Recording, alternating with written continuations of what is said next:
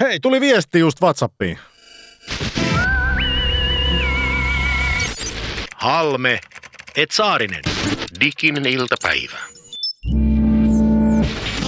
Kuinka monta viestiä sä oot, Jani, saanut tämän päivän aikana? Ootko laskenut? Tai mitä arvaisit? Kyllä varmaan tänään on erikoistapaus, koska on N H L:n pudotuspelit käynnissä ja mä kuulun tämmöiseen Pate-fanklubiin, joka on keski-ikäisten miesten N H L öisin livenä seuraava ryhmä, ja viime yönä tuli kaksisataakuusikymmentä viestiä, mitkä mä luin ennen kuin mä kunnolla nousin sängystä. Niin, eli sun rutineihin kuuluu se, että saatat puhelimen ja avaat sen ja sit vasta avaat silmät.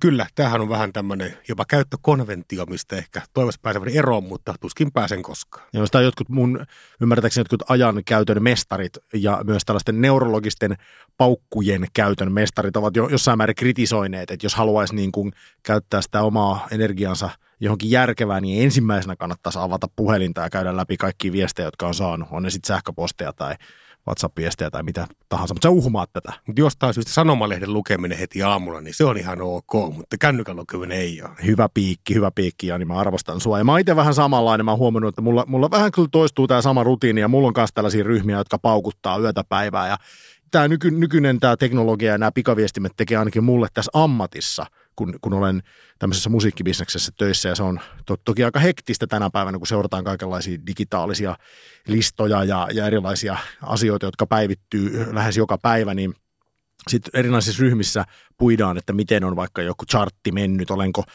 onko mulla mennyt biisit hyvin vai huonosti. Ja chartti niin kuin sijoitus jossakin. Niin kuin listalla, listalla, joo, vaikka jossain, jossain digitaalisessa palvelussa, että missä se biisi nyt oli ensimmäisellä, ensimmäisen päivän jälkeen ja näin. Ja, ja yleensä sen tietää siitä, että on mennyt tosi hyvin, kun, kun mulla on aina välillä kädessä sellainen älykello, joo, joka on kytketty puhelimeen. Ja sitten joka kerta, kun tulee viesti, niin se, tiedätkö, ihan pikkasen tärähtää se sun älykello. Joo. Ja aina silloin, kun luulee saavansa sydänkohtauksen, niin todennäköisesti kysymys ei ole sydänkohtauksesta, vaan siitä, että jollain menee erittäin hyvin nyt tällä hetkellä jollain tämmöisellä listasijalla.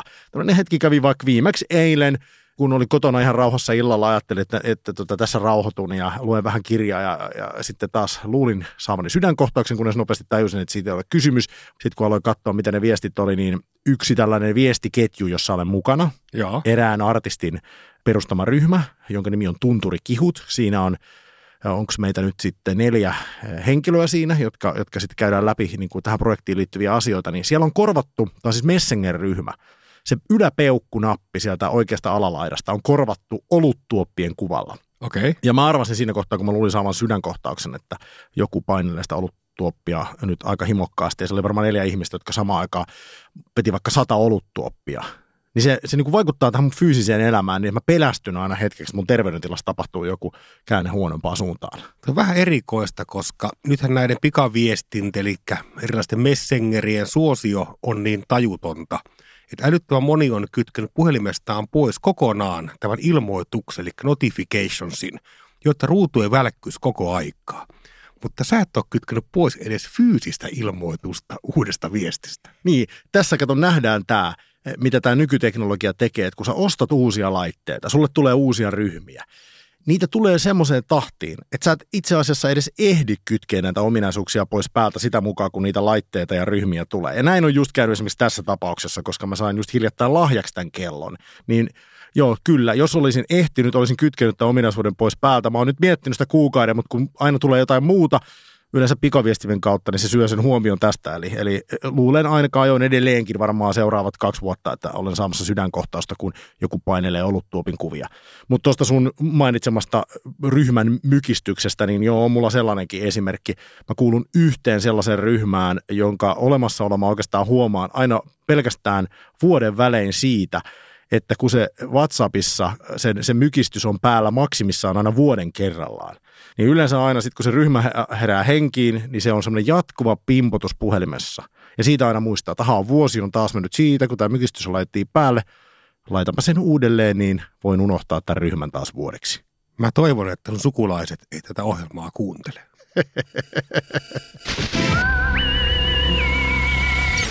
Halme. Halme. Mm-hmm. Saarinen. Saarinen. Täydellistä. Joku trolli on meidän kanavalla.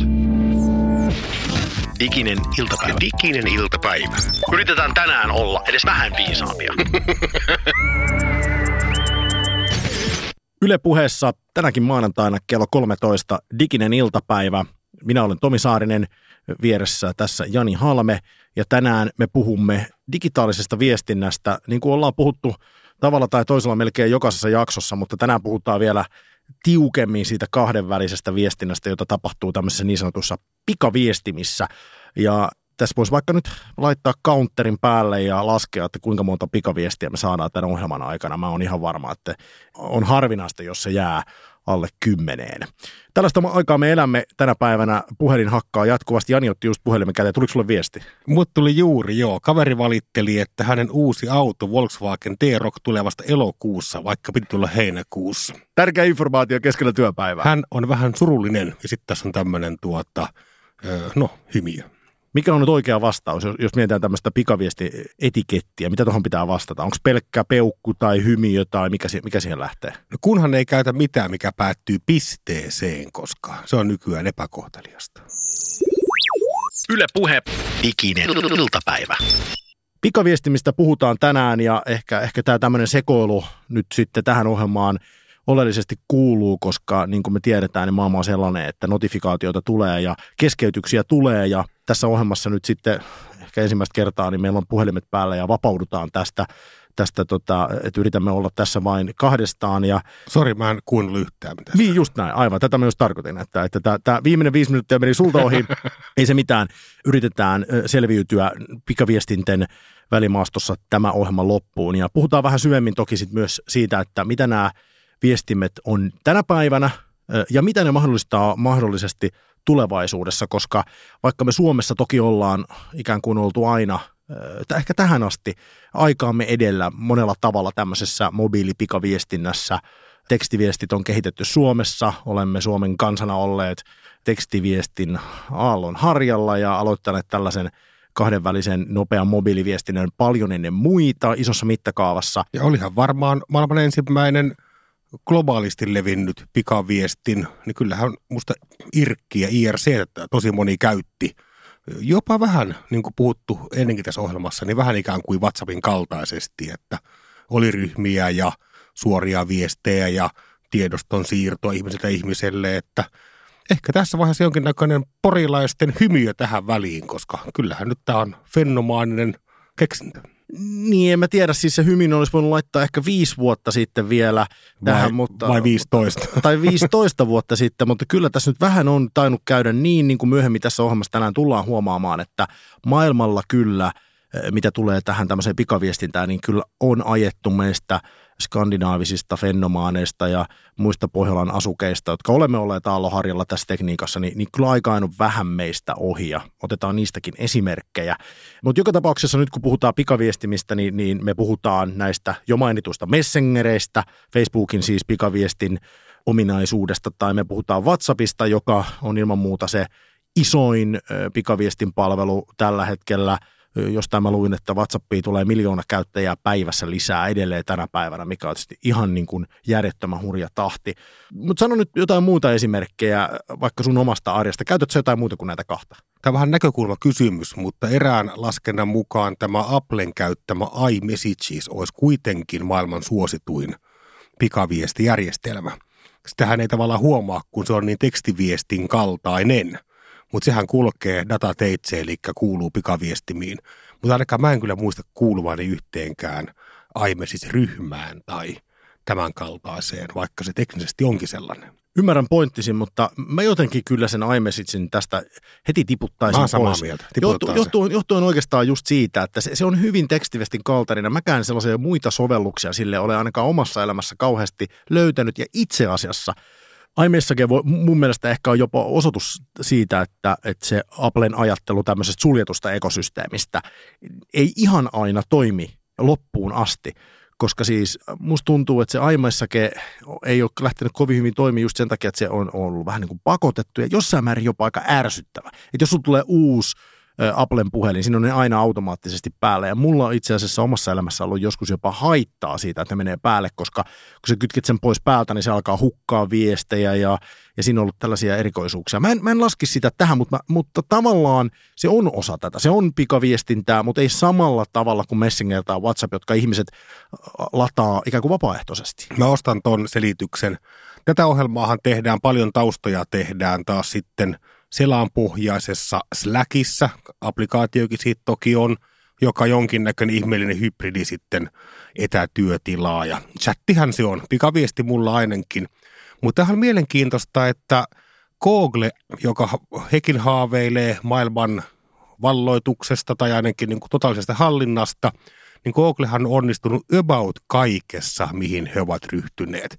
He ovat saaneet selain vallan ja Android-puhelimia myydään eniten ja hakukoneitahan ei kukaan muuta tiedäkään ja kaikki mitä Google yrittää, ne onnistuu, mutta pikaviestimarkkinassa Google on yllättävän heikko, eli se Android Messenger, niin sehän ei ole oikein lähtenyt lentoon. Niin saataisiko muuta tietoa, mitä on, nyt he aikoo tehdä se uudestaan, he lanseeraa sen nyt uusilla upeilla ominaisuuksilla, mutta mä en tiedä mitä ne on. Haluatko siis, että kysytään pikaviestin välineeltä apua, otetaan yhteys johonkin ihmiseen, joka voisi tietää siis meitä paremmin? Viittaatko taustatoimittajamme Olli Sulapuisto? Tehdään semmoinen testi, että, että laita tuosta sun aiheesta Googlen tulevista suunnitelmista siis liittyen pikaviestin palveluihin, niin laita Ollille pikaviesti, niin katsotaan kuin nopeasti se vastaa. Laita se läki samaan, niin me nähdään, että... että, että kumpaa niin, hän käyttää. Niin. Joo, ja siis me emme ole siis nyt ole sopineet tätä Ollin kanssa, että me laitetaan hänelle viesti, vaan itse asiassa kerrottakoon, että Olli lähti just pois töistä, hän lähti viettämään jonkinlaista vapaa-aikaansa, ja, ja katsotaan, että onko tämä profetia totta, jossa siis aina väitetään, että nämä pikaviestimet on tehnyt sen, että tota, me olemme jatkuvasti työnorjia, vaikka kellokortti onkin jo leimattu, ja olen teoriassa poissa oleva, mutta en käytännössä, eli, eli Ollille lähtee viesti. Joo, mä näytän sulle, miten toimii kunnon nettinatiivi, eli mä lähetän hänelle WhatsAppin kautta ääniviestin, kas näin. Moro Olli, ollaan tässä tekemässä digistä iltapäivää. Voitko selvittää meille kesken lomasi, että mitkä on Googlen uuden Android Messengerin keskeiset ominaisuudet? Moi. Sinne meni WhatsApp-viesti Olli Sulapuistolle. Otetaan aikaa, että kauan kestää niin kuin Olli vapaapäivältään vastaa meille. Näin tämä toimii siis. Maailma on muuttunut tällaisiksi. Muuten kerrottakoon nyt tässä jälleen kerran. Hukkaamme keskittymiskyvystään kyvystä taas muutama minuutti ja, ja mulle tuli just Messenger-viesti. Tässä on kaksi riviä tekstiä ja sitten tässä on ainakin kymmenkunta hymiötä, sydämiä, liekkejä ja sitten tuommoisia viini- ja oluttorkin kuvia. Että semmoinen tuli just tuossa, kerrottakaa kaikille. En avaa tekstiä sen enempää, ettei paljastu kuka lähetti. Älä ole tollainen. Musta mielenkiintoinen tämä koko pikaviestin maailma ja miten se on ehkä vähän muuttanut tämä nettikäytön syvintä olemusta, koska nythän nämä varsinkin WhatsApp-ryhmät ja miksei Messenger-ryhmät Facebookissakin, niin nehän ikään kuin simuloi hyvin tarkasti reaalimaailman oikeita sosiaalisia ryhmiä.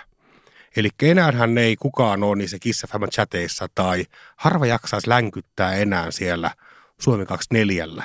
Vaan nimenomaan tämä yhteydenpitohan alkaa olla yhä enemmän tämmöistä yhteydenpitoa, okei, ihmiset ihmiselle, mutta tosi paljon ryhmiä, joille löytyy suora vastine oikeasta elämästä. Perheillä on omia WhatsApp-ryhmiä ja kaveriporukalla omia WhatsApp-ryhmiä ja niin edelleen. Kuulostaako tämä tutulta? Todella tutulta ja tässä tämä sosiaalinen media ihan sananmukaisestikin niin toteutuu juuri sellaisena, kun, kun se sana oikeastaan tarkoittaa, eli ne sosiaaliset piirit, joita meillä on, niin niiden kanssa käytävä keskustelu muutenkin kuin kasvokkain, niin mahdollistuu tätä kautta, niin kuin esimerkiksi jos mainitsit perheen tai, tai harrastukset. Ja, ja tämä on varmasti nyt se sitten iso poikkeus just siihen suomalaisten tietysti kovasti rakastamaan tekstiviestiin, joka oli kyllä sitten pitkälti kahdenvälistä ja, ja sitten jos niitä lähetti useammalle kerralla, niin siinä oli aina se hankaluus, että ei kukaan oikein tiennyt, että kenelle kaikille muille tämä lähti ja miten tässä pitäisi nyt sitten kommunikoida, kun se siitä, siitä tavallaan ei oikein ottanut tolkkua, että, että ketkä tässä oli lähetyksessä välttämättä mukana ja jos halusi kirjoittaa, niin kaikki ihmiset, joille sen lähetti, niin sitten söi sen kaikki tilan, jota itse asiassa siinä edes oli käytössä, joten, joten tämä on nyt mahdollistunut näiden uusien viestimien kautta ja senpä takia äh, lähetettyjen tekstiviestien määrä siis laski Suomessa ensimmäistä kertaa jo vuonna kaksituhattakolmetoista. Mulle tuli Olli Sulapuistolta juuri tästä näin. Öö, Google haluaa haastaa Applen, joten se tarvitsee systeemin, joka leviää laajalle, tai haastaa Applen ja WhatsAppia ja muut, on niitä useampia. Täysin käsittämätöntä. Siis mä en ymmärtänyt tuosta mitään. En minäkään. Mutta Olli kuitenkin niin kuin vastasi tähän sun, sun kysymykseen, että saatiin tavallaan vastaus, mutta ei mitenkään kovin tähdellinen vastaus. Mä luulen, että hän on jossain kaupan kassalla parasta aikaa. Että. Joo, se on totta. Jo. Joskus tämä, huoma, huomaamme, että kommunikointi ei ole aina kovin täsmällistä, kun puhutaan näistä välineistä. Mutta siis me mainittiin jo ne Messengerit, WhatsAppit, sitten Slack on yksi, mitä me käytetään esimerkiksi tämän ohjelman teossa. Ja mä huomasin, kun tästä aiheesta puhuttiin Slackissä, niin sä jotenkin innostuit siitä, että siellä on myös mahdollisuus keskustella botin kanssa, siis tämmöisen...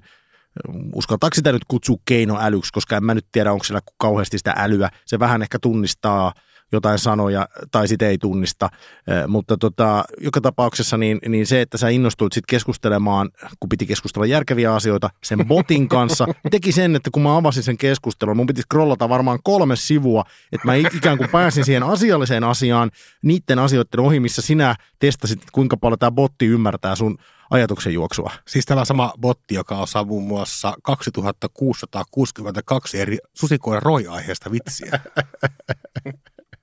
Niin, mutta siis WhatsApp on nyt ehdottomasti se kaikkein suosituin. Ainoastaan yli viisikymmentävuotiaat käyttää enemmän muita viestipalveluita, kuten vaikka sähköpostia ja tekstiviestiä, mutta alle, alle viisikymppiset niin on käytännössä kaikki, no ainakin lähes WhatsAppin orjia, niin kuin mekin tässä ollaan, ja just parhaillaan tässä kun katon, niin yksi neljäkymmentä-viisikymmentävuotias henkilö katsoo omaa luuriaan ja nimenomaan WhatsAppia, koska ilmeisesti sinne on jälleen kerran Olli Sulapuisto taustatoimittajamme viestittänyt meille jotain. Kyllä, hän pahoittelee, että ajatus katkeilee, koska hän on kellarissa.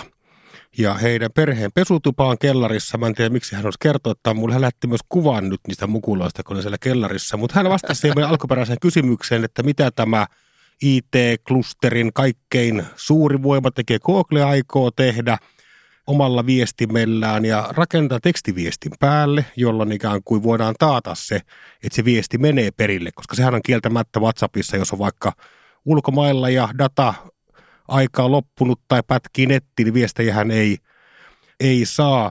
Ja Google on yrittänyt vähän kaikenmoista, eli G-Chat, niillä on ollut Gmail-yhteydessä, tästä tuli Hangouts, joka oli tosi kummallinen sekamelska, jonkinnäköistä ryhmä, ryhmächattia ja muuta. Sitten tuli Allo, niminen asia, mitä kukaan suomalainen ei ole todistettavasti käyttänyt, jos joku väittää muuta, niin petkuttaa meitä.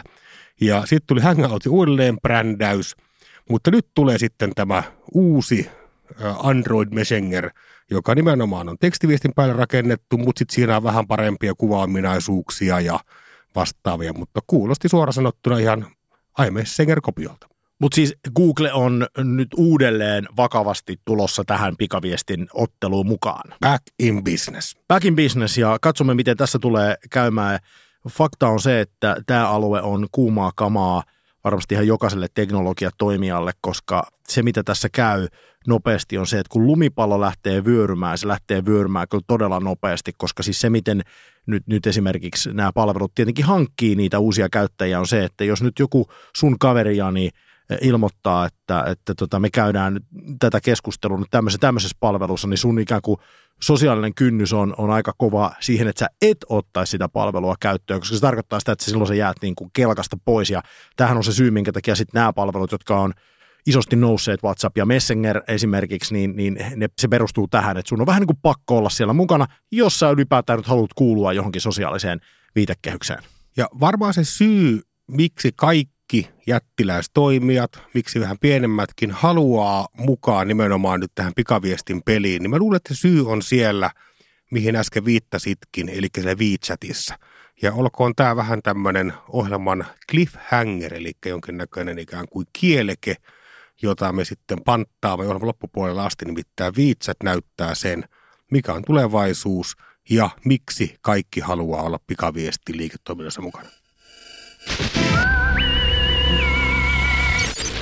Diginen iltapäivä. Miten meille taviksille käy tässä kaikessa? Halme Saarinen, diginen iltapäivä.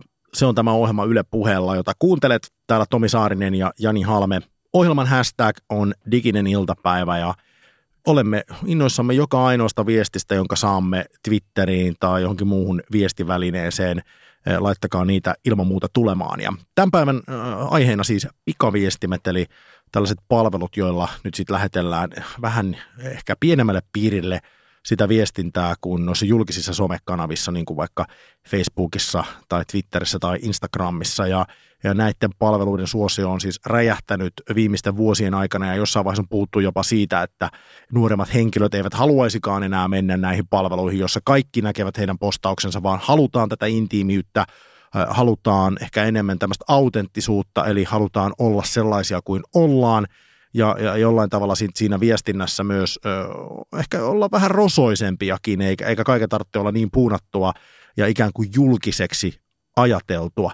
Onko tämä, Jani, nämä pikaviestimet niin vaikuttanut sun ikään kuin viestintätapaan jollain tavalla? Mä kuten kaikki muutkin suomalaiset ovat noin kolmekymmentäkuusituhatta kertaa kuulleet tämän viisaan elämän ohjeen, että älä pistä mitään internettiin, mitään haluaa kaikkien maailman ihmisten tietävän. Kyllähän tämä pikaviestin kulttuurin kasvu viimeistään on tehnyt tästä vinkistä suhteellisen pölvästi ja kuultavaa, koska ainakin mun näissä omissa WhatsApp-ryhmissä ja jossakin määrin F B-ryhmissäkin, niin kuten sanoin, ne koostuu hyvin pitkälle porukoista, joille löytyy se vastine muusta elämästä. Kyllä se keskustelu on paikkapaikoin aikamoista törkyä. Mä en kyllä niitä julkaisisi, en yhtään missään, tai mun ura Ylellä M T V kolme Allerilla, Parikkalla, Sanomissa ja ties vaikka missä Kuuba Tribunessa on loppu, jos ne julkaistaan. Se, mitä nämä pikaviestimet tekee, on tavallaan se, että me ehkä jossain määrin, kuten just annoit esimerkin, niin hairahdumme siihen, että ikään kuin tämä viestintä olisi vähän sama kuin mä juttelisin kaverin kanssa. Mutta se, mikä tietysti meille lukijakansalle tässä aina, aina eroaa on se, että me, meillä on tämmöinen ajatus, että jos joku on painettua tekstiä tai, tai kirjoitettua tekstiä, niin, niin se on totuus ja, ja se on ikään kuin se asia, jota tulkitaan sitten helposti aika kirjaimellisestikin. Ja se, mitä sä just tässä taisit vähän niin kuin sanoa, on se, että vaikka tämä nyt monesti on kirjoitettua tämä viestintä, toki tänä päivänä ääni- ja kuvaviestintääkin, mutta, mutta kuitenkin valtaosin kirjoitettua. Kyllä. Niin, niin konteksti on siis täysin eri kuin, kuin se, että kirjoittaisit sen vaikka Facebook-statukseesi tai, tai vaikka omaan kolumniisi markkinointi- ja mainontalehdessä. Joo, tämä asia on viitattukin meidän Elikin iltapäivän ohjelmassa, eli vaikkapa sitten yksi maailman parhaita sanomalehtiä, eli Helsingin Sanomat syyllistyy tässä Brother Christmas-uutisoinnissaan siihen, että he käytti ikään kuin journalistisen artikkelin luonnetodistusaineistona kahden henkilön välistä pikaviestin kirjeenvaihtoa, ja musta se on kerta kaikkiaan vastuutonta, koska mun mielestä pitää muistaa nimenomaan tämä konteksti. Me emme tiedä, mikä on tämän kahden ihmisen keskusteluhistoria, emmekä me tiedä, mikä on se käynnissä olevan keskustelun keskusteluhistoria, eli kuten julkisena neuvosto meitä journalistin ohjeessaan opettaa, niin asiayhteydestä ei saa irrottaa. Ja musta on niin kuin tosi tärkeä osa tätä pikaviestikulttuuria, on tämä asiayhteys ja sen ymmärtäminen. Ja mä toivoisin siksi, että ehkä mennäänkin, mä oon niin optimistinen, että mennään maailmaan, jossa pikaviestin viestin julkaistavista pidetään niin kuin kaikkein alhaisimpana tekona, mihin isäkäs pystyy koskaan syyllistymään. Eli käytännössä se, mitä sä tässä sanoit ja toivot, on se, että ihmisillä on mahdollisuus keskustella ikään kuin mahdollisimman pienellä filterillä jossain paikassa, ja, ja sun mielestä se pitäisi mahdollistua tällainen keskustelu myös näissä nykyaikaisissa modernissa välineissä, jotka siis taltioivat sen keskustelun historian pitkältä aikaväliltä, ja, ja tietysti riskinä on aina se, että se päätyy väärin käsiin. Kyllä siinä ihmisen psyyke hajoaa, jos me joudutaan nykyaikana miettimään tämmöistä chattiyhteyttä niin, että kaikkea voidaan käyttää todisteita vastaan myöhemmin. Niin mä luulen, että siihen ei mennä, että sitä ei hyväksytä sosiaalisesti. Mutta kyllä tuossa nyt on tuossa pikaviestin käytössä on sellaisia ikään kuin tiettyjä sukupolvieroja, jotka on ehkä vähän ehkä näin vakavia kuin tämä kontekstikysymys. Ja yksihän näistä on tämä hold to talk chattaaminen. Oletko tehnyt sitä? Tarkoitat siis ääniviestejä. Kyllä. Eli, eli painat napin pohjaan, se äänittää sun viestinä, kun irrotat napin, niin se menee sitten sinne kanavaan saman tien. Kyllä. Tähän liittyy myös siihen, että nykyäänhän jos toinen soittaa toiselle, niin silloin on hätä. Joo, se on joko, joku, jolla on todella kova hätä, tai joku, joka haluaa myydä minulle mainostilaa jostain. Joo, ja se on nimenomaan, että kun äiti soittaa, niin sydän pomppaa, ai kauheasti, ne on kaikki kuolleet. Mutta tota, Ja teinitkään varsinkaan, niin teinithän ei koskaan soita. Ja hehän uskoo, että WhatsApp on koko ajan päällä. Niin mikä on tämän jatkuva virtaisen push to talking ero puheluun? Se on hyvä kysymys. Se on var- varmaan ainakin se, että sen viestin voi kuunnella sitten, kun itsestä siltä tuntuu. Ja mun mielestä tästä on muuten kysymys pikaviestinnässä aika paljon. Eli, eli siis jotenkin se ajatus, mikä meidän sukupolvella vielä on ollut tällaisilla neljäkymppisillä tai, tai vähän vanhemmilla, niin jos me nyt muistellaan omaa lapsuutta tai nuoruutta, niin jos puhelin soi kotona, kyllä, eihän sulla ollut oikeasti, jos soit kunnon kansalainen, semmoista vaihtoehtoa, että sä jättäisit vastaamatta siihen, jos sä nyt kuulet, että se puhelin soi. Sehän oli kansalaisvelvollisuus käydä vastaamassa. Rynnätään pellon poikki, rynnätään, kun kuulla ikkunasta soi, niin sinnehän kirmataan, kun aro puput ja nimenomaan vastataan, että Halmeella ja niin puhelimessa. Ja nythän tämä on muuttunut tämä kulttuuri sitten näiden pikaviestinpalveluiden kautta enemmänkin sellaiseksi, että Et, et, et, et nuorempi jengi ja aika iso osa meistä vanhemmistakin valikoi jo aika huolella, että vastaanko mä siihen puheluun vai ei. Se johtuu mun analyysin mukaan osittain siitä, että tämä viestien tulva on ikään kuin niin iso, että me itse äh, halutaan valita se hetki, milloin me käydään läpi niitä viestejä. Ja, ja nämä ääniviestit nimenomaan niin kuin liittyy siihen, eli, eli se ihminen lähettää sulla se ääniviesti, mutta tota, silloin sä voit itse valita sen ajan. Jos hän soittaisi, niin se pitäisi tehdä niin kuin joko puhuu juuri nyt tai ei ollenkaan. Totta, totta. Miten sulla on sitten itselläsi tämä edelleen näitä ikään kuin sukupolvikysymyksiä, niin päätät sä lauseet pisteeseen, niin alkaako ne iso alkukirjaimella? Ymmärrän, mihin olet menossa ja kyllä, ehdottomasti. Tästä oli se kotimaisen kielen tutkimusyhdistys vai liitto vai järjestö, niin, eli kotuksen tutkija Liisa Räevaara, niin hänhän on havainnoinut suomen kielessä nimenomaan tämmöisen niin kuin pikaviestimiin liittyen pisteen ikään kuin voiman kasvun. Eli tosi moni hänen mukaansa kokee viestin äärimmäisen loukkaavana, jos se päättyy pisteeseen. Siis pisteen käyttö kirjoitetussa kielessä voidaan kokea hyökkäykseksi. Niin kyllä, ja nimenomaan se, ja sama toisinperin, eli se, että jos et käytä pistettä, niin se voidaan katsoa tämmöisenä lempeyden ja myötämielisyyden eleenä, että lähdetkö kanssani kahville. Tosiaan näin on siis, että pisteen käyttäminen varsinkin nuorten yleisöiden keskuudessa, niin siis se saatetaan kokea jollain tavalla niin kuin hyökkääväksi tai ehkä aggressiiviseksi kommunikaatioksi. Ja tästä syystä, jos nyt asioit jonkun vaikka alle kaksikymppisen kanssa ja viestinnässä ei näy pisteitä, niin se ei todennäköisesti johdu siitä, että hän ei ymmärtäisi, että niitä suomen äidinkielen kirjoitussääntöjen mukaan pitäisi käyttää, vaan se johtuu täysin siitä, että ikään kuin e, tämä on tämmöinen opittu tapa toimia, jotta se oma viestintä olisi mahdollisimman lempeää. Ja pikaviestimiä käytetään tänä päivänä aika paljon jo muihinkin asioihin kuin pelkästään siihen, että viestitään äidin isän tai muun perheen kesken tai sitten kavereiden kanssa. Pikaviestimillä tehdään myös viihdesisältöjä ja ei pelkästään maailmalla, vaan myös Suomessa. Demi Nuorten lehti on julkaissut Suomen ensimmäistä WhatsApp-draamaa. Tämän kyseisen draaman nimi on Pientä säätöä. Sitä on ollut tekemässä sisältöstrategi Veera Ojola. Yle puhe, ikinen iltapäivä. Sarjassa on kyse siitä, että koko nämä, kaikki nämä seitsemän jaksoa on kuvattu WhatsApp-appin sisällä ja se on kuvattu puhelimen ruudulta. Ja tota, keskiössä siinä on kolmen lukion ekaluokkalaisen tytön tämmöinen ryhmächatti. Ja sitten siellä ryhmächatissa tapahtuu kaikkea ja se on niin kuin se idea tiivistettynä. Siinä jotenkin kutkuttavinta siinä fiiliksessä on se, kun se näyttää siltä vähän niin kuin sun omalta WhatsAppilta ja se tapahtuu sun omassa puhelimessa, sun omissa käsissä, niin siitä tulee semmoinen olo, että se on jotenkin tässä tosi niin kuin lähellä. Sä oot ikään kuin mukana siinä, siellä vaikka siellä ryhmächatissa ja niissä tapahtumissa, koska se näyttää ihan samalta. Mutta kyllä mun mielestä se parhaiten toimii, oli tavallaan se alusta sit mikä tahansa, oli se Facebook tai YouTube, mistä sä katot sitä, mutta ehkä siinä oleellisinta on se, että se todella on sun puhelimen ruudulla, että sä et katso sitä niin kuin tietokoneelta, koska siinä se idea ehkä vähän kärsii.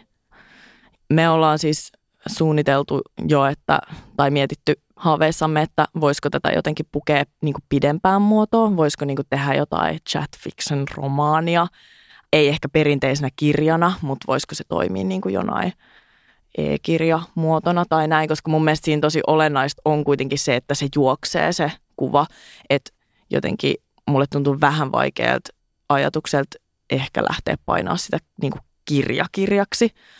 Ää, ja sitten taas mitä sen niin kuin, ää, itse formaatin sisällä voi tapahtua, tai mitä mä luulen, että mihin toi menee enemmän, on se, että et sinne tuodaan just lisää niin kuin videoita, kuvia, ääniä, mitkä sitten niin kuin rikastuttaa sitä maailmaa. Näin diginen iltapäiväohjelmassa puhui Veera Ojola, joka on ollut siis tekemässä Pientä säätöä nimistä WhatsApp-draamaa Demi Nuorten lehdelle. Se on mahtava teos. Mä oon seurannut sitä, kun muun muassa Amira ja Ida-Sofia sopii, että meneekö ne bileisiin ja ketä on kutsuttu. Nerokas palvelu. Ja ootko kiinnittänyt huomiota, että ne pisteet, joista puhuttiin, ei muuten hirveästi näy pisteitä. Eli tässä on aika hyvin nämä ihmiset, jotka ovat sisältöä kirjoittaneet tähän draamaan, ymmärtäneet, että minkälaista se vähän nuorempia keskustelu on. Ei näy, ei, mutta paljon näkyy sydämiä. Mutta siis, siis tässä kysymys tällaisesta draamasta, joka todella on siis kirjoitettu niin, että, että kuvataan puhelinta, johon sitten ilmestyy viestejä. Ja täytyy sanoa, että idea on varmaan just niin yksinkertainen, että se on nerokas. Joo, tämähän on Amerikan Yhdysvalloissa, ei pidä sekoittavuihin Yhdysvaltoihin, niin valtavan suosittu teini-ilmiö jopa, että siellä on muun muassa Hook-niminen applikaatio, joka olemassa vain ja ainoastaan. Se on vähän niin kuin kirjakauppa tai tämmöinen e-kirjakauppa, jossa esitetään vain ja ainoastaan näitä chat fiction -draamoja. Eli kuin seuraisit kahden tai kolmen ihmisen tekstarikeskustelua ja sitten katsot, että mihin he oikein päätyy ja lopuksi rakkaus voittaa. Saarinen. Halme. Saarinen. Halme. Saarinen. Halme. Thank you. Tämä ohjelma on diginen iltapäivä Yle Puheessa kello kolmetoista näin maanantaisin, ja vielä muutama jakso tämänkin jakson jälkeen tulossa, ja Yle Areenastahan nämä kaikki löytyy. Kannattaa käydä kuuntelemassa, niitä siellä jo yli kymmenkunta, ja olemme siis tämän kevään kaksituhattakahdeksantoista aikana puhuneet siitä, että millä tavalla digitaalisuus on muuttanut meidän kaikkien arkea ja toisaalta mitä digitaalisuudessa nyt ylipäätään tapahtuu, koska tämä kaksituhattakahdeksantoista kevät on ollut voimakasta muutoksen aikaa ja tietysti monet asiat elää koko ajan, ja tämän päivän aihe pikaviestimet, ne on osa meidän lähes kaikkia arkea jo, ja tämänkin ohjelman aikana meillä molemmilla on puhelimet paukkunut, eli, eli notifikaatiota tulee useita kymmeniä, jopa satoja. Ystäväni Kimmo Imatralta laittoi mulle juuri WhatsApp-viestin, että hän on heittänyt meidän nettijatsissa mua vastaan jatsin ykkösillä. Eikö se tietää ketkukonna, että mulla on sen sovelluksen, tämän pelisovelluksen notifikaatiot, eli ilmoitukset pois. Hän laittaa mulle erikseen viestin vähän niin kuin lällällää, menepäs katsomaan, jatsi odottaa siellä, ärsyttävää.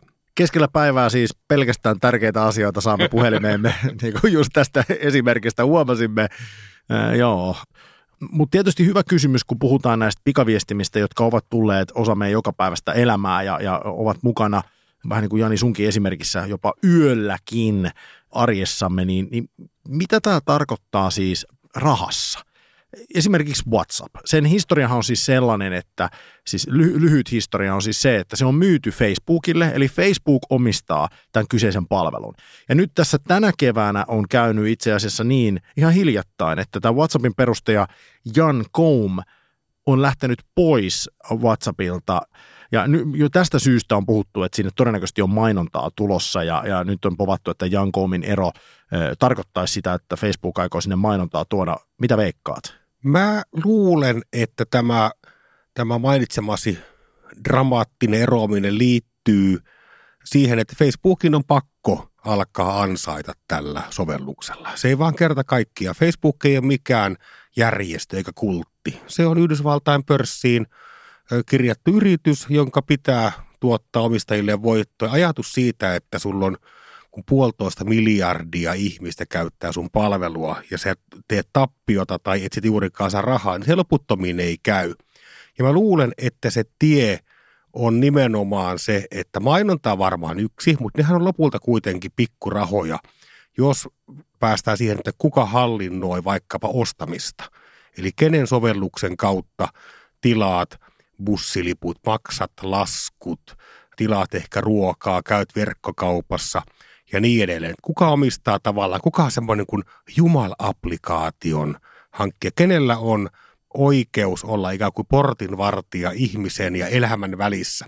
ovat siis, että WhatsAppiin on tulossa isoja muutoksia, joko mainontaa tai sitten yksi, mikä on varmasti hyvin todennäköistä, että sitä palvelua kehitetään siihen suuntaan, että sinne tulee muita ikään kuin kaupallistamiseen liittyviä mahdollisuuksia, vaikka lentoyhtiöille mahdollisuuksia viestiä ja kommunikoida sen kyseisen palvelun kautta tai, tai sitten tällaisia puhtaasti ostamiseen liittyviä mahdollisuuksia. Ja tässä käytiin vähän läpi sitä, että mitä mahdollisuuksia kyseisillä palveluilla, pikaviestimillä on paitsi viestiä pienten ryhmien tai yksittäisten ihmisten kesken, ja Suomessa on tehty draamaa ja, ja toki monenlaisia muitakin tällaisia hyötykäyttöjä näille on keksitty.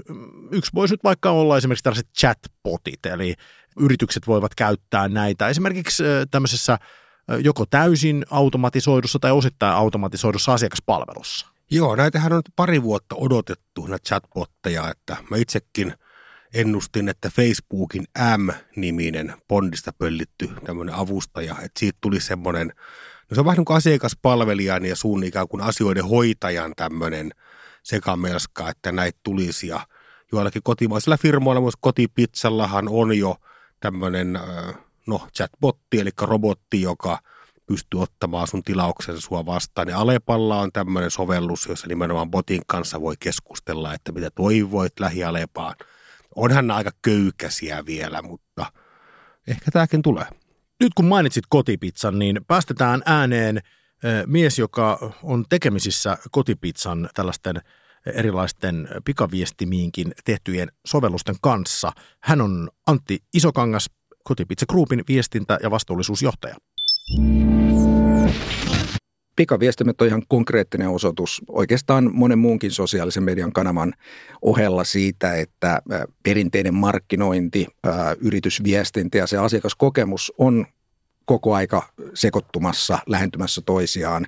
Jos aikaisemmin markkinointia oli se, että yritys osti lehdestä tai T V-kanavalta mainosaikaa ja viestintää se, että toivottiin, että toimittaja tulee ja tekee yrityksestä ja sen palveluista jutun ja sitten asiakaskokemusta se, mitä mitä tapahtui, kun se asiakas tuli sinne ravintolaan tai sinne kauppaan tai käytti yrityksen tuotetta, niin näähän tietysti on mennyt digitaalisessa maailmassa vahvasti lomittain. Mitä silloin, kun joku asiakas vaikka ottaa yhteyttä pikaviestimen välityksellä yritykseen ja yritys lähettää hänelle videoita tai jonkinlaista muuta, muuta sisältöä, niin onko se asiakaskokemusta, onko se viestintää, onko se markkinointia? Siinä on elementtejä kaikista näistä.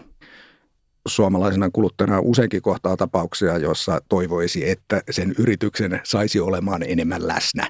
Jokainen, joka on joskus jonottanut vaikkapa pankin puhelinpalveluun puolikin tuntia, niin tietää, että varmaan tähän on olemassa jokin luontevampikin tapa. Diginen iltapäivä. Siinä puhui Antti Isokangas ja Antti siis töissä Kotipizzalla ja he ovat hyödyntäneet muun muassa tällaista pikaviestin asiakaspalvelua ja eivät ole ollenkaan ainoa yritys, jos puhutaan ihan puhtaasti pikaviestinnässä tapahtuvasta tällaisesta chatbotittamisesta, niin, niin sitä on jonkun verran ja ehkä enemmän vielä sitten näkee sitä, että kun menet yrityksen sivuille, niin siellä on olemassa tällainen chat-ikkuna, joka aukeaa ja sitten siellä on joko aidosti vastaamassa joku ihminen tai sitten siellä on pelkästään keinoäly ja usein näiden kahden asian yhdistelmä. Eli, eli monesti kun yritykselle tehdään vaikka tällainen botti, niin siellä ensin käydään läpi monenlaisia skenaarioita. Jos olet vaikka töissä vakuutusyhtiössä, niin haluan ostaa kotivakuutuksen on hyvin, hyvin yleinen ja sitten se osaa automaattisesti jo tarjota sulle sitä kotivakuutusta. Se voi olla tosi älykäskin, se tajuaa monesta asiayhteydestä, että mitä sä oot mahdollisesti hakemassa. Se saattaa jopa ymmärtää, kuka sinä olet ja, ja, se, ja sen kautta tarjota sulle oikeita ratkaisuja. Ja sitten monesti, jos, jos se on tehty kalliilla ja hyvin, niin, niin ainakin siinä käyttöotto alkuvaiheessa, niin sinne otetaan aito ihminen mukaan, joka sitten siinä kohtaa, kun se keinoäly ei pysy mukana, niin ikään kuin vastailee, mutta sitten se keinoäly oppii siitä oikean ihmisen vastaamisesta ja seuraavalla kerralla, kun vastaava keisi tulee päälle, niin sekin jo sitten se keinoäly itsekseen oppii ja osaa tehdä näitä asioita ja jotkut niistä toimii hyvin, jotkut ei niin hyvin. Joo, mä itse rakastan kyllä näitä chattipohjaisia asiakaspalvelukanavia. Tosi vaikea aatos. Pitää olla kyllä joku asia aika pahasti nyrjellään, että kehtaa soittaa jollekulle. Eli sä siis rakastat sitä, että koneen kanssa keskustelet. Sulle tuli muuten just viesti, mä huomaan, että sun puhelimessa tuli värit päälle. Mutta juuri lisätty ryhmään varpajaishommia. Hyvä esimerkki jälleen kerran siitä, että pitkin päivää. Eikö ne ihmiset tee töitä nykyään? Miten voi olla mahdollista, että sulle tulee jatsi-aiheisia siis pelaamiseen liittyviä viestejä, N H L-viestejä ja varpajaisviestejä sit keskellä päivää. Pomolle tätä ohjelmaa ei passaa soittaa livenä eikä arnauhoituksena. Tämä on hyvä esimerkki, kun Antti sanoi, että tässä moni asia, niin kuin viestintä, markkinointi, asiakaspalvelu, myynti äh, alkaa sekoittua näiden chat-palveluiden kautta, niin tässä just nähdään se, että työelämä ja, ja, ja yksityiselämä, niin kyllä nekin on näiden palveluiden kautta kyllä sekoittaneet aika vahvasti. Tässä näkyy myös se, että juuri tulleessa viestissä myös näkyy se, että mikä tällä hetkellä on tämä viestinnän kiihkeä rytmi. Nimittäin tämän lähetyksen alussa tämän uudesta autosta iloinen kaverin uusi viesti tuli tähän meidän ryhmään ja sanoi, ai autot kiinnosta senkin hipit. Joo, eli kun kukaan ei vastannut puoleen tuntiin mitään. Ehdi, niin, kun mä Yle Puheena tekemässä ohjelmaa. Aivan, niin hän tulkitsi sen niin, että, että hänen asiansa uudesta autosta ja innostuneisuutensa ei ollutkaan sitten tärkeä asia ja ystävät pettivät hänet. Tämä oli hipit piste, että hän ei antanut mitään armoa tässä. Niin, että... Tässä sen just nähdään, että kaikki työtehtävätkin pitäisi olla sellaisia, että ne on alle kymmenen minuutin mittaisia, että ehtii vastata pikaviestiryhmiin, että ystävät pillastu. Tässä WeChatissa, mihin jo viittasitkin, niin siellähän on tämmöinen kuin Enterprise-versio, joka on nimenomaan tämmöinen kuin työkäyttöön tarkoitettu pikaviestin sovelluksen käyttötapa. Ja se on alun perin tullut nimenomaan niin, että ihmiset voisivat Kiinassa piirtää tiukemman rajan sen työelämän ja vapaa-ajan välille, ettei koko aikaa oltaisi töissä.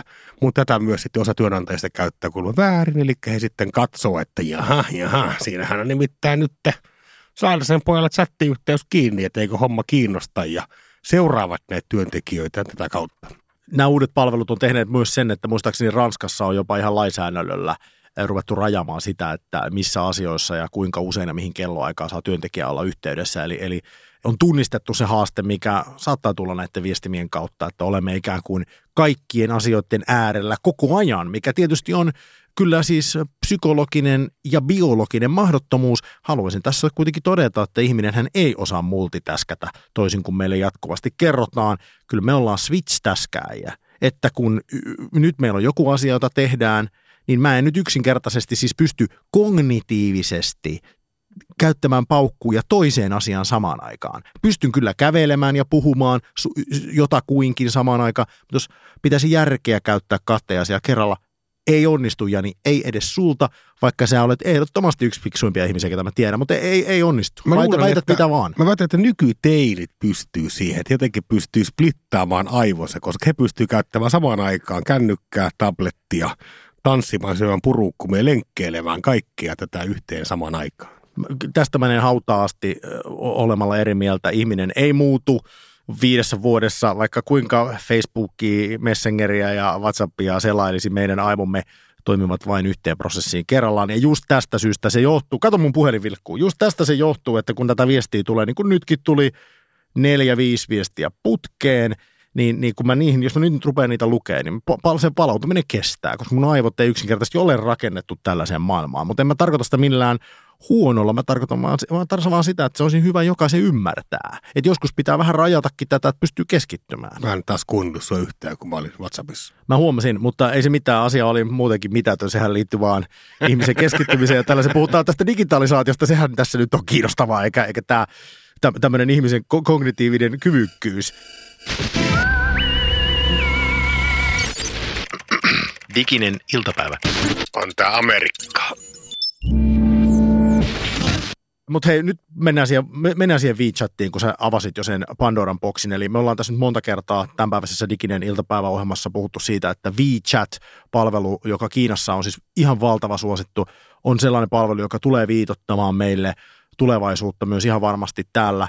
Ja vähän siihen viitattiin jo tuon WhatsAppin kohdalla, eli, eli voisi nyt pienellä harjaantumisella veikata, että WhatsApp on menossa siihen suuntaan lähitulevaisuudessa, jota WeChat nyt viitoittaa, eli tällaiseen maailmaan, jossa ne toiminnallisuudet laajenevat ihan valtavasti siitä viestinnästä kohti monenlaisia muita asioita ja aika usein liittyen tämmöiseen kaupalliseen toimintaan. Ja WeChat nimenomaan Kiinassa palvelu, joka on vähän niin kuin tällainen one app to rule them all, eli, eli kuningasapplikaatio. Joo, ainakin jos kysytään Facebookin omistajilta, niin he ehdottomasti haluaisi nähdä tämän taipaleen. Eli tämä WeChatin tarina on ehkä hätkähdyttävin ja kummallisin ja kaikkein korskein tämmöinen koko digitaalisen maiseman nousu, mitä me ollaan koskaan nähty. Ehkä meillä on vieras täällä Euroopassa, mutta se nimenomaan, se aloitti WhatsAppin ihan suorana kilpailijana.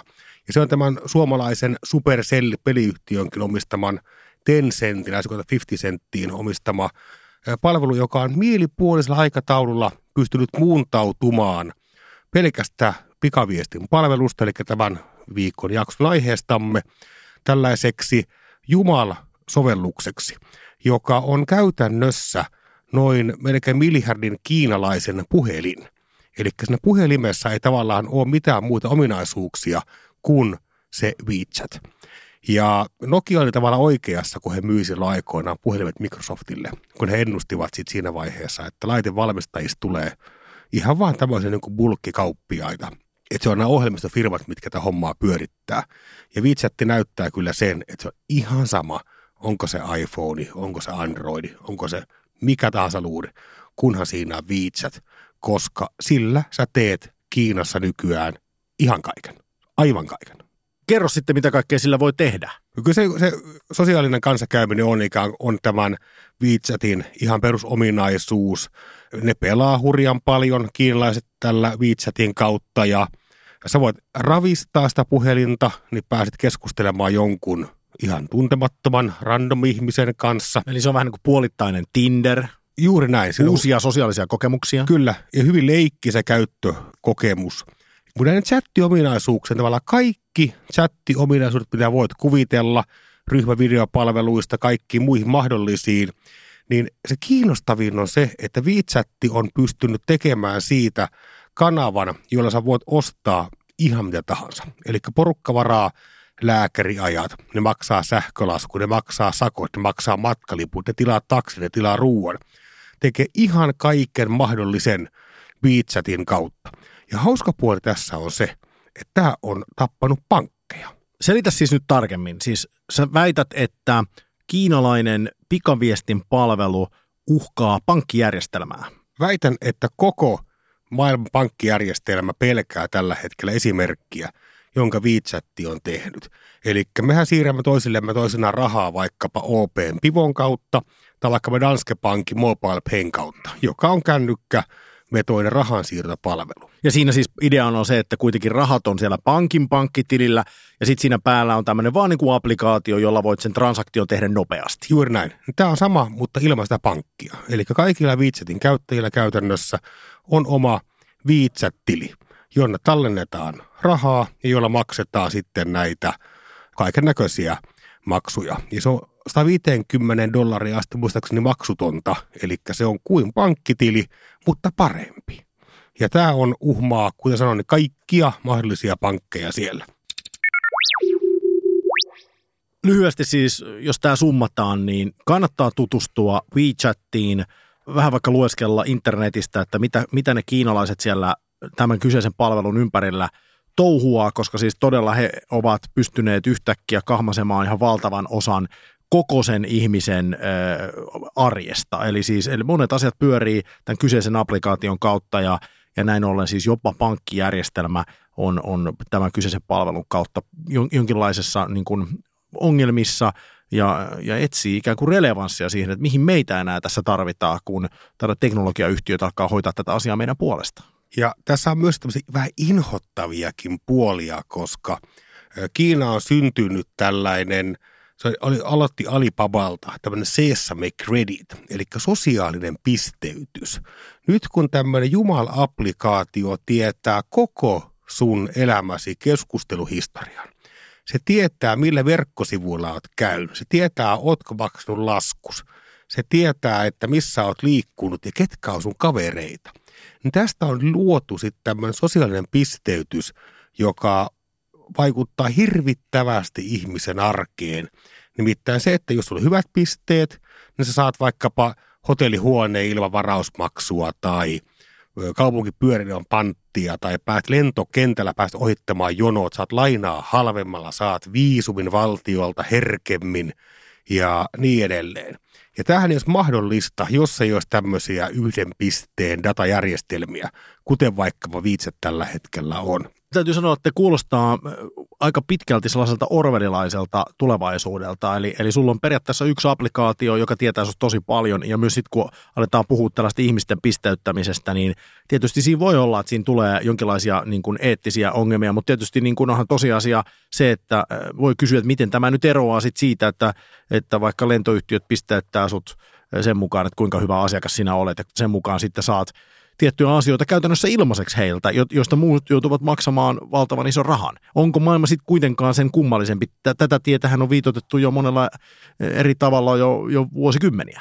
Ja valtaosa kiinalaistahan tykkää valtavan paljon näistä pisteytyksistä, eli he kokee, että se helpottaa sitä elämää ja ehkä meidän on vaikea ymmärtää ton tyyppistä pisteytystä, koska meillä on kuitenkin yhteiskunta, joka toimii ja perustuu luottamukseen. Että tässähän tavallaan nykytekniikan keinoin sitten täytetään semmoisia luottamusmonttuja, mitkä vaikkapa no ainakin Kiinasta toimii tai puuttuu anteeksi. Kyllähän nyt WeChattihän tekee tässä hiljalleen tuloaan myös muualle maailmaan. Eli ehdottoman kiinalainen keksintö se on ja tuntee kiinalaisen kulttuurin ja sielun elämän, jos nyt niin valtavasta mantereesta voi tämmöistä kirjoitusta käyttää. Mutta hän tulee nyt Suomeen ihan jännittävää kautta. Eli Helsingin kaupungin markkinoinnilla on äärimmäisen hyvät välit sinne Tencenttiin. En tiedä, onko sitten Supercellin pojat ja tytöt käyttäneet kontaktiverkostoaan.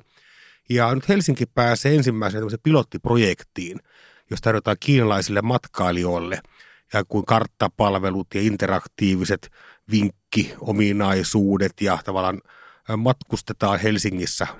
Kun pääsevät Helsinkiin, he voivat käyttää tätä WeChatia sitten matkaoppaana ja maksaa sitten Helsingissä sekä liikenteen että ostokset tällä WeChatin maksuominaisuudella. Ja kun tämä kerrotaan miljardille ihmiselle, että tervetuloa Helsinkiin, tässä on sulle opas, niin se voi kuule olla aika iso käänteen tekevä muutos myös tänne meidän pienen matkailumarkkinaan. Halme, et Saarinen, kuulostaa uhkaavalta. No niin, olemme päässeet tämän aiheen osalta tämän kyseisen päivän digisen iltapäivän loppupuolelle ja nyt on aika tehdä se vaikea toimitus, eli yrittää laskea, että kuinka monta pikaviestin viestiä on tullut tämän ohjelman aikana. Ja olen laskevinani nyt, että siis kolmetoista viestiä Joo. on tullut tämän ohjelman aikana niihin ryhmiin, jotka siis on jollain tavalla niin kuin päällä, siis ei mutetettuja. Aivan. Sitten kun mä katson täältä näitä ryhmiä, eihän mä siis muista edes kuinka paljon näitä on ja missä palveluissa, mutta nämä, mitkä mä nyt nopeasti löydän, niin täällä on ainakin parikymmentä viestiä, jotka on mennyt, eivät näy tuossa notifikaatioikkunassa, koska ne on ollut mutella. Ja sitten, jos tähän nyt päälle laskee vielä noi mailit, niitä oli tullut tämän ohjelman aikana joku tuommoinen kaksi kolmekymmentä semmoista asiallista, jotain muutenkin kuin roskapostia, niin se tarkoittaa sitä, että tämän yhden tämmöisen tunnin, vajaan tunnin rykäsyn aikana, niin tuossa on tullut niin kuin, on tuossa nyt viisikymmentä sata viestiä. Eli se on joka kolmenkymmenen sekunnin välein sun pitäisi aivoilla olla vähän kytkemässä niitä uuteen asentoon, lukemaan niitä viestejä sitten. Monta viestiä sulla oli tullut? Mulla on tullut kolmetoista, mutta mulla on vaan toi WhatsApp päällä. Eikä mä en ota minkään muun sovelluksen notifikaatteja, en ota vastaan ollenkaan kännykkään. Muuten mun elämäni on kuin Tomi Saarisella. Hektistä on, se voidaan todeta ja hektisemmäksi muuttuu, mutta tämä on siis, elämme mielenkiintoisia aikoja ja pikaviestimien kautta, koska ne ovat jo penetroituneet elämäämme tällä tahdilla, niin tiedämme, että siellä on myös näiden palveluiden omistajilla paljon mahdollisuuksia sitten alkaa hyödyntämään tätä meidän pientä koukussa oloamme jo jatkossakin ja jäämme odottelemaan, mitä sillä rintamalla tapahtuu ja ehkä etenkin just tällä hetkellä eniten kiinnostaa meidän näkökulmastamme se WhatsApp, jossa todella jo siellä henkilökuntaakin on vähän alkanut vaihtua ja joka toisaalta on, on se meidän käytetty palvelu, niin, niin sillä todennäköisimmin on ne isommat vaikutukset, jos nyt povataan, että mitä tulevaisuudessa tapahtuu. Niin ja menevätkö sinne WeChatin suuntaan vai ei? Luulen, että tällä hetkellä mistään muusta eivät Facebook-konsernissa puhukaan. Neniraste, hemla, viapatlien mikin. Diginen iltapäivä, Halmeet Saarinen täällä. Vetelemme viimeisiä tämän päivän osalta, mutta vielä yksi kivi on käännettävänä ja se on virtuaalinen kivi internetissä. Jani Halme on käynyt kiven kimppuun ja kiven alta on paljastunut, mitä se selviää juuri nyt, koska tämä osio on nimeltään kivaa vai kauheaa? Kivaa vai kauheaa? Osiossa olisi kaksi uutta keksintöä, innovaatiota verkon syövereistä ja Tomi Saarisen tehtävänä on päättää, ovatko nämä kivoja vai kauheita keksintöjä. Ja ensimmäinen käsittelee yhtä viime vuosien digimaailman keskeisintä puheenaihetta, eli virtuaalitodellisuutta. Kun sehän näytti jossakin vaiheessa vähän, että se lässähti, se ei jotenkin lähtenyt lentoon ja nyt on ollut kahdenlaisia virtuaalitodellisuuslaitteita ollut kuluttajalle, tällaisia varsin kalliita, tietokoneeseen kytkettäviä, koneelta paljon vaativia virtuaalitodellisuuslaseja, kuten vaikkapa H T C:n keksinyt, tai sitten tämmöisiä halvempia cardboard-, muovi- tai pahvikoteloita, mihin pannaan älypuhelin ja vähän simuloidaan tätä toimintaa. Ja nyt on juuri tullut markkinoille Oculus Go. Ja he ovat tuoneet nyt sitten tämmöisen one in all lasit, eli se, että se ei tarvitse erikseen valtavaa tietokonetta, eikä se myöskään tarvitse sun kännykkää siihen väliin ja maksaa noin kaksisataa dollaria, eli vaan repusta lasit päähän ja virtuaalimaailmaan. Tuosta virtuaalisesta todellisuudesta, jos ylipäätään puhutaan, niin siinä on mun mielestä hyvä esimerkki siitä, että, että miten hyvin todennäköisesti lyhyellä aikavälillä yliarvioidaan sitä muutosta. Ja sitten kun tulee se lässähdysvaihe, ikään kuin se kiima häviää, niin sitä ajatellaan, että no ei tämä nyt meihin mitenkään vaikuttanutkaan. Ja sitten kuitenkin, kun mennään ihan vähän pidemmälle, niin huomataan, että se vaikuttaakin tosi paljon. Ja mä uskon, että tässäkin asiassa näin tulee käymään ja se tulee tämän tyyppisten innovaatioiden kautta, jotka ikään kuin helpottaa sitä virtuaaliseen maailmaan siirtymistä, mutta täytyy rehellisyyden nimissä todeta, että mä en vielä usko tähän, mitä sä esitit. Mun kysymys enemmän niin kuin heräsi siinä, että, että jos ei sitä kytketä mihinkään, niin mikä se todellisuus on, mitä sieltä lasien kautta sitten meille tarjotaan? Niin siinä tietokone ikään kuin mukana niissä laseissa, eli kyllä siinä tietokone on, mutta sä et tarvitse semmoista jättiläispönttöä, ei kun sun tarvitse piuhoilla kytkeä itseäsi siihen. No siis siinä on poistettu ehkä yksi haaste, joka on liittynyt siihen, että virtuaalitodellisuus ja ne lasit yleistyisi, mutta ei mielestäni se on hyvä alku, mutta en usko, että tämä tulee niin sanotusti räjäyttämään internettiä eikä digimaailmaa, joten sanoisin, että teoriassa kivaa, käytännössä kauheaa. Mites kivaa tai kauheaa on verkosta löytyvä verkkokauppa nimeltään lifefaker piste com. Lifefaker. Ja heidän sloganinsa on käännettynä, elämä ei ole täydellistä, mutta profiilisi pitäisi olla. Eli palvelu, josta voi tilata itsellesi erittäin näyttäviä rantakuvia, ruokakuvia ja tämmöisiä niin kuin selfie-pohjia. Eli vähän uuden ajan kirjakerho, joka lähettää sulle kerran viikossa päräyttävän kuvan näyttäviä ihmisiä, bailukuvia ja vastaavaa. Lifefaker. Kivaa vai kauheaa? Jos viime aikojen näitä trendejä seuraa, niin tämä palvelu on viisi vuotta myöhässä. Tällainen autenttisuus, nimenomaan se, että minä itse uskallan paljastaa jotain sellaista, jota kukaan muu ei voisi mistään ikään kuin feikata. Se on täysin autenttista, lähtee minusta itsestäni, niin se on niin kuin iso trendi. Niin, niin, niin, niin musta tuntuu, että tämä sun esittämä palvelu, mä kyllä voin kuvitella, että teoriassa sillekin on olemassa käyttäjiä. Mä ymmärrän, mitä he hakevat, mutta, mutta, mutta sanotaan, että not for me. Sori, mä en kuunnellut, mä olin WhatsAppissa. Diginen iltapäivä. Diginen iltapäivä. Yritetään tänään olla edes vähän viisaampia.